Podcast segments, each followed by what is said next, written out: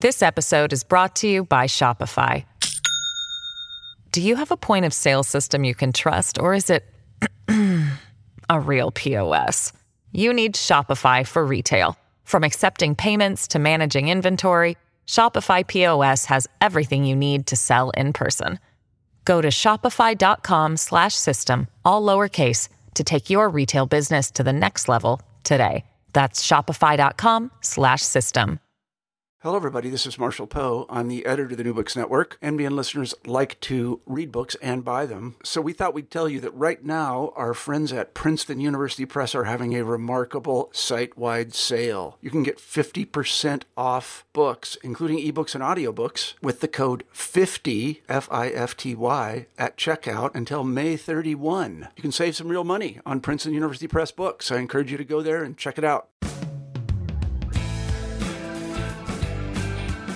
I'm Charles Prior, and you're listening to New Books in British History, a channel on the New Books Network. As they explored and struggled to establish settlements in what they called newfound lands, the encounter with the peoples of those lands deeply affected how the British saw themselves. From the onset of colonization, exotic visitors appeared in London. We recognize their names Pocahontas, Manteo, Squanto. If you look carefully, they're a constant presence in the decorative cartouches of 17th and 18th century maps in the illustrated title pages of texts promoting colonization, and present, though heavily filtered through the assumptions of British culture, in many other texts, poems, plays, treatises on political theory and philosophy, and in novels. Novels were a form in the 18th century that was new, and they confronted a world that was ancient. The intensity of this cultural encounter, which is all too familiar to those who work on the history of colonial and federal America, has been overlooked in some circles of British studies. The multi volume Oxford History of the British Empire, for example, devoted just two of 47 essays to the topic of Native Americans, while treatments of British imperial culture do not place enough emphasis on how diplomatic, military, commercial relationships with the Algonquian, Cherokee, and Haudenosaunee peoples shape broader views of the nature and purposes of the imperial project. Robbie Richardson is lecturer in 18th century literature at the University of Kent. In The Savage and Modern Self North American Indians in 18th century British literature and culture, he examines the cultural presence of Indians in the novels, poetry, plays, and material culture of the 18th century. This presence was used as a kind of mirror or reflection to grapple with the emergence of consumer culture, the meaning of colonialism, Britishness, and one of the preoccupations of 18th century social theorists, the nature of the modern self. Robbie Richardson joins me from London. Robbie, welcome to the podcast. Thank you. Thanks for having me. So, this is your first book, so congratulations. Um, can you tell me something about what led you to this project and how it developed from your PhD thesis into the finished book? Uh, yeah, yeah. Well, um, I mean, it as you say it started as a phd thesis. And i suppose what i was trying to do was address what i saw as a scholarly gap in um, covering a lot of the material that i'm that i'm writing about. So uh, there hasn't been a book specifically about the figure of the Indian in 18th century British literary texts proper uh, since the 1920s and this kind of surprised me.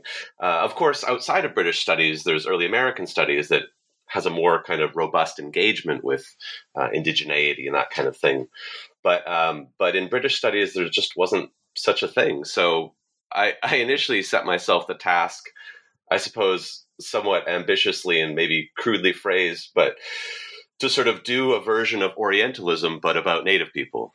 Orientalism by sorry, Orientalism by Edward Said. Yes, exactly. Sorry, yeah. Um, um, which which you know looks at uh, the ways that the East is sort of figured as this contrasting experience to the West, uh, and I wanted to figure out how it was that uh, representations of Native people fit into such a similar or indeed different discourse. Um, and so, yeah, and during the process of writing the, the final book, um, it so happened that I, who uh, am a Mi'kmaq person, moved to the UK. And of course, in some ways, this uh, sort of shaped um, my my interest in really kind of figuring out what the figure of the, we'll say, quote unquote Indian sort of imagining that as a um, uh, you know, we're just sort of using the terminology of the time, I suppose. But uh, the ways that the figure of the Indian uh, figured here in Britain, and not just in the North American context. So you you mentioned you you you you've flagged up your your identity as a, a Mi'kmaq. I mean, is does that play any role uh, in in what you're studying? Is this a sort of uh, are you interested in discovering uh, more about uh, your own cultural roots and their place within uh, a culture that whose language you speak, whose traditions you partly operate in, and so on? Yeah, I think that's definitely the case. I mean, we used to have a joke in graduate school that you could psychoanalyze someone based on their PhD topic, and I suppose maybe there is some of that uh, in me, and increasingly, yeah. I mean, I've uh, I think the kind of the next stage of where I'm, you know, sort of going is looking at some of the more specificities uh, to the period, and certainly um, the ways that Mi'kmaq people uh, sort of participated in this transatlantic culture is, is, certainly interesting to me. Although I don't really get to that aspect in, in the book itself. Okay. So I mentioned in the introduction that uh, Native Americans had been present uh, in Britain for a long time, and I, I, just called them Native Americans. They could be called, if uh, we're coming from our own context or my my own context, Canada First Nations people. They're called Indians. Uh, we have to we have to note the the, the slipperiness of the terms, uh, but they've been present in Britain for a long time. I wonder if you could talk us through some of the early examples of this presence and, and where they crop up in the literature of the time. Well, um, I mean, prior to the period that I'm looking at, uh, there were sort of, I guess you would say, fleeting or fugitive representations of indigenous people. They they kind of they flare up, but then disappear, I suppose. Uh, certainly, the I mean, the earliest come about sort of 1500, 1501. Uh, there's a mention of Indians in London, um, and hmm. then they sort of disappear from the historical record. Uh, these early encounters are often very fraught and uh, typically um, end rather unhappily. So, you know, famously, uh, Martin Frobisher the the explorer brought back several Inuit people to uh, Bristol, I believe, initially uh, in the in the 1570s. Uh, all of them subsequently died. Uh, there's a mention of several indigenous people in London in the sort of the early 17th century um, who sailed around the Thames in a canoe and hunted deer for the for the monarch. Uh, they presumably died of plague. So, uh, in fact, these these encounters, though fugitive, as I said, were persistent enough that Shakespeare actually mentions it in *The Tempest*, uh, where he he suggests that people will will pay money to see dead Indians. Um, but in my period, uh, again, this sort of this this this history uh, it magnifies as you get towards the end of the 17th century because there's obviously increasing involvement in the colonies. And so as a result, you have indigenous people coming over that are not just being kidnapped, being captured, being brought over as curiosities, but actually they start to become historical actors. And I mean, the most significant one um, in my book and in the 18th century overall uh, is in 1710 when four representatives of the Iroquois Confederacy came to meet with Queen Anne. Um, and they were painted by the court painter. Uh, they were brought around to shows. Um, they, they were sort of made a spectacle of in public. And it so happened that that time when they came was when um, the, the sort of public sphere was really exploding. So there's this massive increase in print culture, in visual culture, um, in museum culture. So they brought objects that would be then displayed in the British Museum, which would be founded a short time later. And and these four men really kind of loom large in the 18th century, and in many senses, a lot of the subsequent visits uh, by indigenous nations, kind of in the British mind, followed that same sort of mold. Um, and so, again, it's this movement from total curiosity to Indian king, so a possible uh, kind of sovereign other. So there's a, in some ways, there's a kind of nation to nation relationship that's implicit in that. You know, deeply problematic, of course, um, but it is uh, it, it is very kind of distinct and new in the 18th century as compared to these earlier earlier examples. And uh, and of course, um, you know, you have other ways that this this presence is being dispersed in things like tobacco, which was massively popular um, in in the UK and was learnt how to be sort of consumed when Walter Raleigh met uh, people in Virginia. So, you know, as a sort of cultural practice, that that is also another kind of example of the presence. So the, the diplomatic visits are famous examples, and, and the book is is illustrated with uh, woodcuts of some of those portraits and, and contemporary accounts of the visits. Uh, but those, as you say, were sort of spectacles, uh, almost for sometimes confined to the aristocracy.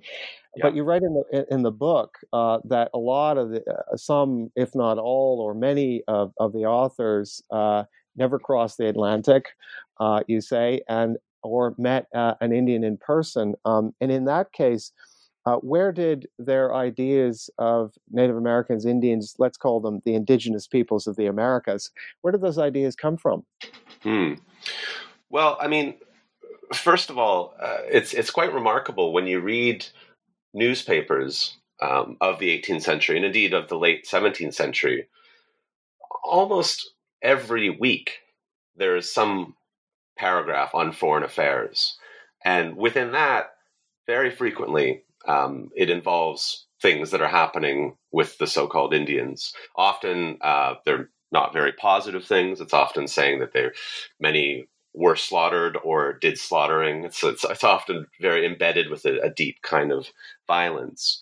Um, but newspapers certainly uh, were a big part in, in, in the, the dispersal of this kind of information within that, of course, uh, in the 18th century, we have this emergence of uh, of what's been called the public sphere, this kind of the sharing of all these ideas. And so people would not only read newspapers, but they would gather in coffee houses and talk about them. And they would talk about foreign affairs, they would talk about their favorite indigenous nations, things like that. Uh, so this very much was a way of of dispersing this information beyond the kind of elite sphere and into the sort of emerging middle classes. Um, and again, with as with the Indian kings, you did have these sorts of public spectacles where all sorts of classes would would follow around uh, the Indians as they would go watch a play or as they would, you know, go to the museum and see their material culture. And in some ways, this sort of this dispersal of information about about Indians, it's been described as the sort of general storehouse of Indian knowledge, uh, is itself one of the sort of implications of modernity. You know, so modernity sort of allows this dispersal of the savage, if you will, um, and and in some ways, this this discourse it, it doesn't even really need Indians. You know, it's kind of a self validating presence in the country. Uh, and so they don't even need to encounter actual people, but rather it's it's this, this sort of discourse of knowledge. So the the book, I mean, the, I want to turn to the title, uh, "The Savage and Modern Self." I mean, in some ways, it's sort of a, a provocative title, um, a thought-provoking title. Um, I wonder if you could uh, talk about uh, these. These you've mentioned modernity a little bit, but uh, and you've mentioned savagery. I wonder if you could talk about um, how you see, how you use these two concepts um, and and how they how they function in the book. Mm. Well, uh, one of the uh, sort of key concepts in in I suppose 18th century studies is this idea of modernity, and uh, I mean, funny enough, often many other people that study their own historical period sort of lay claim to it being the birth of modernity. Uh, but in my view, as an 18th centuryist, of course, uh, I see it very much yes, emerging. Yeah. Uh, sure. Sorry. Yes, it's your it's modernity happens in the 18th century. Yeah. Right? Yeah, yeah, yeah. and and I guess what I what I mean by modernity in this context, uh, I mean, there's of course modern things happening, like, say, for example, capitalism or industrialization. Um, these kinds of things we could describe as, I guess, modernizing forces. But I think more simply, I guess, what I really mean by uh, the modern and by modernity in this period is this notion that we have entered a new era and things now are effectively different than they've ever been before. And I think this is a pretty unique idea uh, in the 18th century. Again, born about in part through the public sphere and through these other kinds of things, but and, and certainly through empire, I think, uh, really very much enforced this idea of that the British were modern. And the sort of contrasting experience to the modern, at least that was my initial thought in going into this book, uh, was the savage. And the savage is that which is not modern. The savage is this kind of unevolving sense of uh, sort of historical presentism. It doesn't really have a past or a future, um, and it doesn't have the sort of trappings of modernity. It doesn't have the comforts of modernity. Um, but I guess what I kind of figured out in in looking at this book is that while initially the savage is kind of constructed as this otherness to modernity, what curiously happens is that this savage idea becomes actually what modernity has lost. And it kind of becomes this figure of desire. And in some ways, the only way to sort of truly be modern is to embrace the savage, or at least to embrace aspects of it. And you see this in uh, in Adam Smith, who we could say is you know kind of one of the founders of of what we would call modernity, and in, in writing about modern capitalism and writing about sort of sympathetic identification with people in society.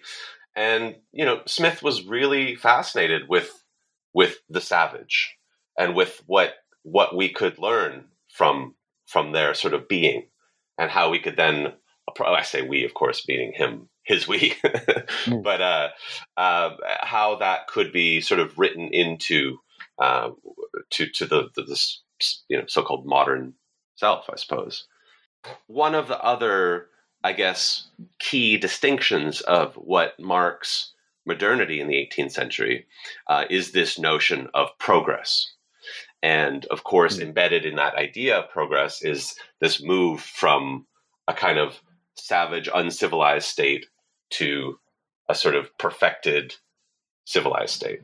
So, you know, the, the, in that spectrum, uh, you know, the savage is the sort of the past of the modern. But again, as I've discovered, it's not just the sort of disavowed past, but actually a kind of melancholy past, a kind of past that, you know, some ways the British want to get back to, or at least uh, get back the aspects of that that they've lost because of being too civilized. So it's a it's a reaction to uh, the internal pressures that empire produces, the, the pressures of commerce, uh, commodification, uh, and there's a lot of uh, fretting, isn't there, in the 18th century about uh, whether empire is is robbing the British of their essence, and whether you know, looking at people like the Romans who who gorged, gorged themselves on the exotic luxuries of the East, um, whether the British were going to uh, to to meet the same fate. There's, is that one of the sort of the impulses there? Absolutely. I mean, there's this there's this kind of constant fear, um, and again, this is to use the the, the language of the time. This constant fear of uh, of becoming effeminate. So this this notion that through consumption, uh, the British ideal, i.e., male subject, is uh, is losing the sense of masculinity because they live basically too easy of a life because they consume all these goods of empire. And uh, you know, in other contexts, it's interesting um, how these anxieties are then propelled onto the subjects that they're trying to colonize. So you see how, uh, for example, often South Asian people are, represented as rather effeminate, whereas the Indian is the you know the North American Indian is sort of represented as very masculine and both these are kind of two different spectrums of of of some of the anxieties of empire. Yeah, that's the you set up the next question beautifully. I mean, uh, in imperial writing, peoples from the various precincts of empire, the various flanks, east, west, African, Caribbean, uh, appear uh, in the literature and, and discourse of, of London. Uh, but you, you show that uh, uh, indigenous Americans emerge as a very distinct people among those other imperial peoples. I mean, what is the? Could you say more about the, the distinction that they that they have, and and how does then that function in in the literature that you're looking at? Yeah, well, it's it's it's really um, interesting when you look at a lot of um, early modern representations. So, sort of like you know, 16th and 17th century representations of non-European people. There's a real kind of lack of specificity, and so uh, the word Indian, it's often completely unclear which type of Indian is being evoked. Um, there's this kind of generalized, uh, I, I, think I described this sort of generalized rubric of otherness. But then, uh, again, with sort of increased colonial contact in the colonies, uh, increased political and uh, commercial interests, you have this more clear uh, more clear uh, idea or more clear subject that's produced.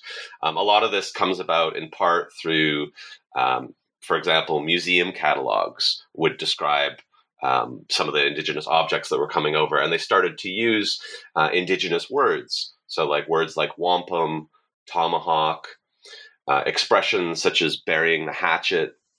So, on the level of language, there's there starts there starts to be a kind of specificity to to what you know an an, an Indian is, um, and the other kind of part that really um, that was quite key to this is uh, is religious networks and missionary efforts. So their their kind of their attempts to you know civilize the savage, as it were, uh, in many ways created this idea of the savage that then, well, you know, that's a, the missionizing thing is another topic altogether. But but that's another part of how uh, how this idea became more more specific. The idea of the Indian. This episode is brought to you by Shopify. Do you have a point of sale system you can trust, or is it a real POS? You need Shopify for retail. From accepting payments to managing inventory, Shopify POS has everything you need to sell in person. Go to shopify.com/system all lowercase to take your retail business to the next level today. That's shopify.com/system in the i mean one of the the central themes of the book i guess the the the the, the tension or the the dialectic if you like uh, between the savage and the modern is um, uh, cultural encounters and, in the second chapter you move on to cultural encounters and you talk about how in the 18th century identity was very fluid and, and changeable and you provide some historical examples. Uh, a very prominent one is Sir William Johnson, who is the one of the Crown's officials for Indian Affairs based in, in what is now New York. And Johnson absorbs uh, many elements of Mohawk culture. He dresses, he marries, he, adopt, he moves into the kinship networks. Um, how did uh, people move between um, identities, uh, and how was this reflected in the material that you've read? Mm-hmm. Yeah, I mean, I mean, William Johnson is such a such an interesting figure, isn't he? I mean, he uh, he really did. Uh, I mean, he was fully uh, adopted into Mohawk society, given a Mohawk name, all these kinds of things. But I think one of the, I guess, key distinctions I'd like to mark is that, you know, you had people like William Johnson in the colonies who were effectively going native, so to speak. Mm. But then the ways that that was picked up and represented in Britain was was quite different. So in some ways, like his story couldn't really be told in England at that time. It couldn't really be fully understood, uh, which is one of the things I kind of talk about in the book.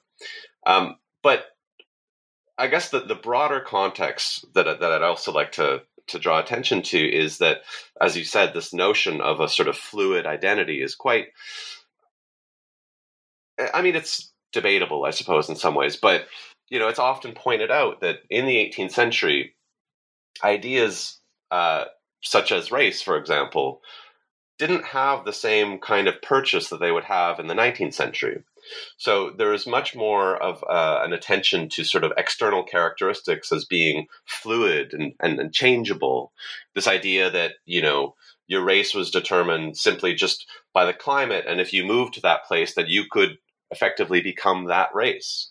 You know, these are ideas that were kind of circulating around uh, in the 18th century, and certainly um, race as a sort of stable, uh, obviously created category didn't really come about until kind of the end of the 18th century. And so prior to that time, it's a lot.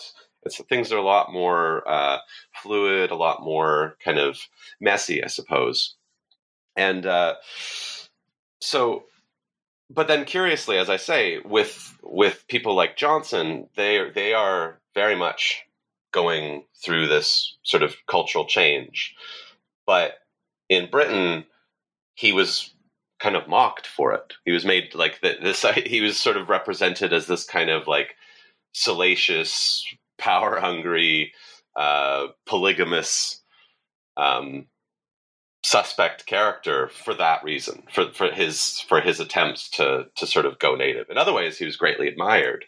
But those at that aspect of his identity um, as in uh, the novel uh, Chrysal, which I talk about in in the book, um, you know, he's he's sort of seen as this kind of licentious, kind of gross character.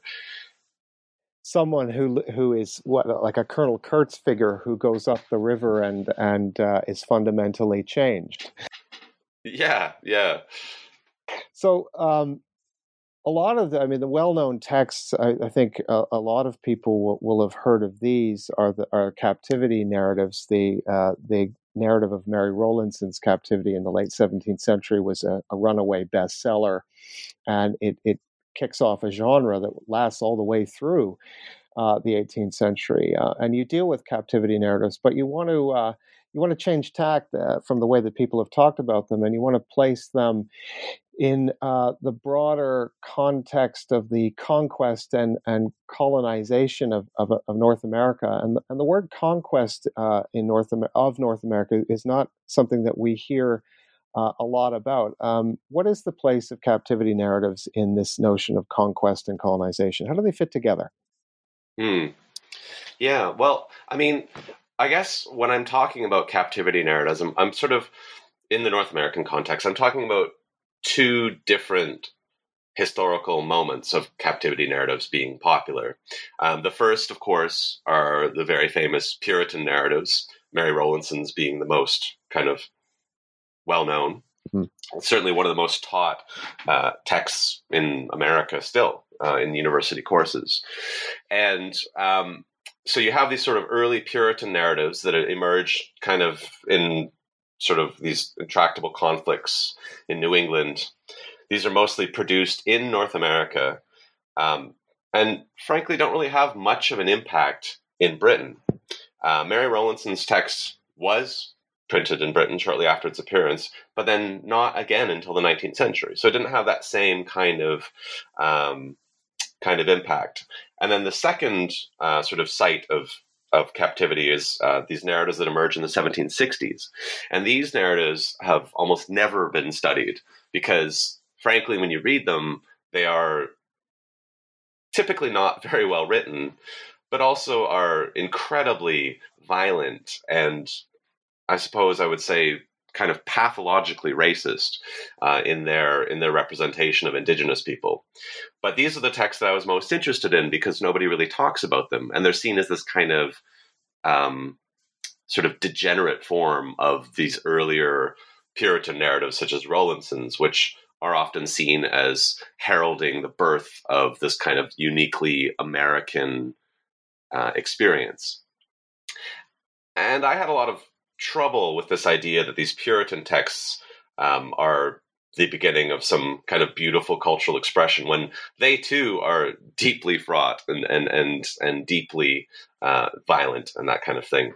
And so, by drawing attention to the later narratives, I wanted to show how um, how captivity isn't necessarily something to be celebrated and certainly is not something that is this kind of uniquely american experience. In fact the captivity genre was global. You know you have these barbary captivity narratives you have these other things. So it's it's kind of part of a broader way that uh, that I guess you could say it. I think Linda Colley describes captivity as a form rather than as a genre, and it's a, it's a kind of way that Britons experience otherness and negotiate otherness, if that makes sense. And Right. so and so one of the the things I wanted to draw attention to in these later narratives, these sort of so-called um, propagandist narratives, was actually their sort of deep ambivalence about how Britain was encountering otherness, and they're not really um, these sort of celebrations of the Puritan in the wilderness, but actually they show the the deep damage that colonialism does not only to those being colonized, but indeed to the colonizers themselves. And uh, so, you know, these narratives are filled with these kind of incredible scenes of violence. You know, people being buried up to their neck uh, with fires lit beside their heads until their brains boil out of their eyes. Literally happens in one of the narratives. Uh, so pretty grisly stuff. Um, but you know, to me, when I read them, it's not just saying, "Look at how horrible and brutal and savage these Indians are," but rather, you know, look what this is sort of doing to us. And certainly, a lot of the narratives end with these former captives themselves scalping people. So it's it's this kind of this economy, I guess, this economy of violence that that these these narratives uh, sort of bring out and draw attention to the real impact of what violent colonization is. So, to this day, uh, readers of the Declaration of Independence uh, may not notice, maybe they do, maybe they don't, uh, the line that refers to the merciless Indian savages whose only known rule of warfare is the destruction of all ages, sexes, and conditions. This is this this is wording that's applied to uh, Native American modes of warfare right back to the 17th century. But those it, those words are in the Declaration for a reason, and they capture a growing sense of Native Americans as enemies as opposed to diplomatic visitors as they are in the early 18th century. How does that shift in perception get worked out uh, from Indians as as kings from other cultures to savages with no culture? How does that shift get worked out in literary texts, and how do these texts uh, reflect the historical background of Britain's imperial crisis uh, that's looming towards independence? I realize there's a lot in that question, but I was wondering if you could unpick some of that. Well, I mean, it's it's kind of a it's a it's a strange thing in again in in the British context where there's obviously in the 1770s there's this massive proliferation of texts about um, well I should say more so newspaper accounts, kind of quote unquote, I guess, factual accounts. Um, a massive proliferation of them in which we do see these sorts of the inhuman barbarity of of unleashing savages against our fellow people. This is the kind of discourse that's happening. So, you know, there's this famous speech in Parliament that Edmund Burke gave, where he talks about how when us, i.e., the British, ally ourselves with Indians against the colonists, we're effectively committing murder and we're we're no longer able to lay claim to being called a civilized people by using these horrible savages against our own people. So the figure of the Indian is kind of seen as, in that context, as being representative of of the deep immorality of of the the the American War, Revolutionary War, in in the eyes of people like Burke, uh, who was a Tory, but or well, complicatedly so, I suppose, right? Yeah. But uh, but but the curiously during the same time in in British literary texts, you start to see this kind of sentimentalization of the Indian. So even even at the time, the height of conflict, 1776, and at this time when people like Burke and others are saying, you know, how can we be employing savages against our brethren? You see these texts where you know there's sort of these romanticized, wise old indigenous elders who kind of adopt white people into their tribes and teach them the sort of lessons of of how to be brave um, while also being uh, sort of sentimental. So it's a curious contradiction between those two, and and it's it's. I, I mean, a person who embodies that perfectly, I suppose, is Joseph Brant, mm. who you know, the Mohawk leader, um, who at the time was thought of actually to be descended from one of the four Indian kings, uh, whose name was Brant. I think it's kind of turned out that I don't know if he was actually biologically related to them, but they certainly thought he was the grandson of of of, of one of them. But you know, when Brant is in the colonies, the way American colonists write about him is, you know, this this sort of the savage Brant, the killer Brant, uh, because he was allied with the British. But he goes over to London in 1776 and he's treated with incredible respect. He he hangs out with uh, with Boswell, who's kind of fascinated with him. He, he goes to a masquerade uh, where people think that he's just dressed up as an Indian and isn't actually an Indian.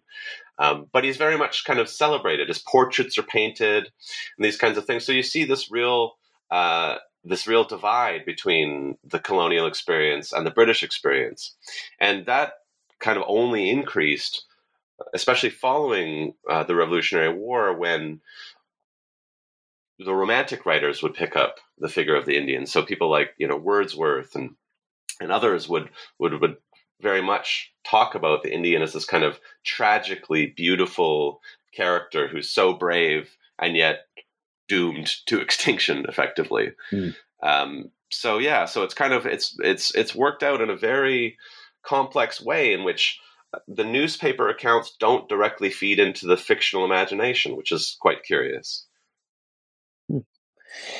The you you mentioned uh, Brant and Brant's portrait, um, which uh, anybody listening can can find online. It's it's quite spectacular by George Romney. Uh, the collections of British museums and art galleries um, are filled um, with uh, Indigenous American objects. Um, sometimes displayed uh, not very sympathetically or properly. Uh, and they're also filled with portraits of British colonial officials in native dress, um, holding tomahawks, uh, wearing moccasins and leggings. What uh, what significance did these objects and depictions have, and how how were they used? Yeah, um, yeah, the, the it's it's quite fascinating to look at um, the material record because for me, I suppose looking at, at material culture initially was a way in which to kind of find a sort of indigenous agency. You know, it's a kind of uh, a kind of way in which we can say, oh, this object was made by a native person. What does it mean? How is it circulated? And all that kinds of things. Um, but in the 18th century, initially, these objects, ostensibly at least, were sort of used to enforce this idea of savage warfare.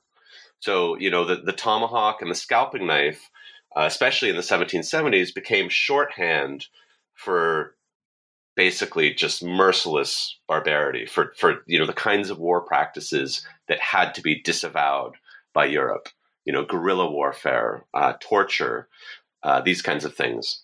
And so, in displaying these items, uh, you know, you, you sort of enforce this notion of these cultural practices embedded in them.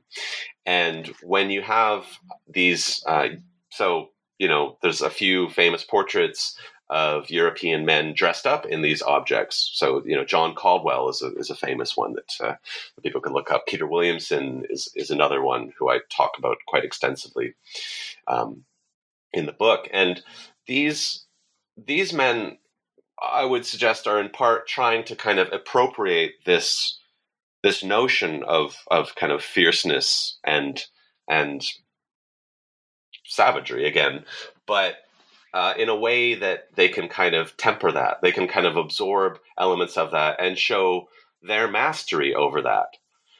But um, curiously, I guess uh, what what I found that was incredibly fascinating is that these objects, these tomahawks and scalping knives, especially by the 1760s and 1770s, were entirely of European manufacture. So, you know, they were made in places like Sheffield, in Birmingham, uh, as well as in forges in North America. And indeed, you can still see these objects in museums in in London, in Liverpool, and you know you'll see you have these examples of tomahawks but you look and they actually have the markings of a British cutler, of a British steelmaker on them. And the same as scalping knives. In fact, even more so with scalping knives, which are almost entirely made in Sheffield. So, you know, curiously, it's it's it's it's an incredible process to think that in the 1750s and 1760s, you had somebody like William Johnson who's ordering tomahawks from Sheffield to be shipped to North America so that they can be traded to the Indians. And then within a decade, these same objects are being brought back to Britain as examples of savage warfare, of savage artifacts, and they're all and they're displayed in museum collections, uh, you know, in paintings, and and yet it's almost they've they've completely effaced the fact that they were initially made in Britain.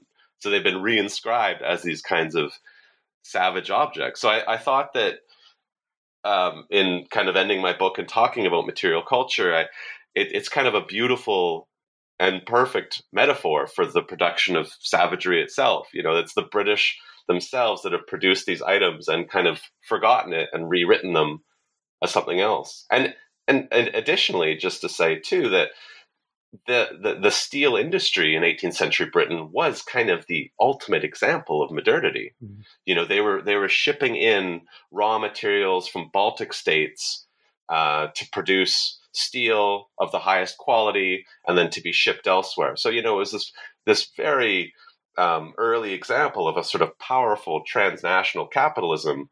Um, and yet, again, these objects are brought back as these kind of uh, singular items of, of North American indigenous warfare. Hmm. In the closing pages of the book, um, you take up the question of how all of the uh, very rich discussion of of cultural fluidity, cultural appropriation, identity, um, how all of this affects indigenous communities in North America in the present day. Um, and I'm wondering if you could say a little bit more about what your hopes are for this book in terms of what it can achieve in coming to grips with the continuing presence of colonialism or the continuing operation, more clearly, of settler colonialism, and uh, what do you think people need to learn about that presence in Britain today? Mm.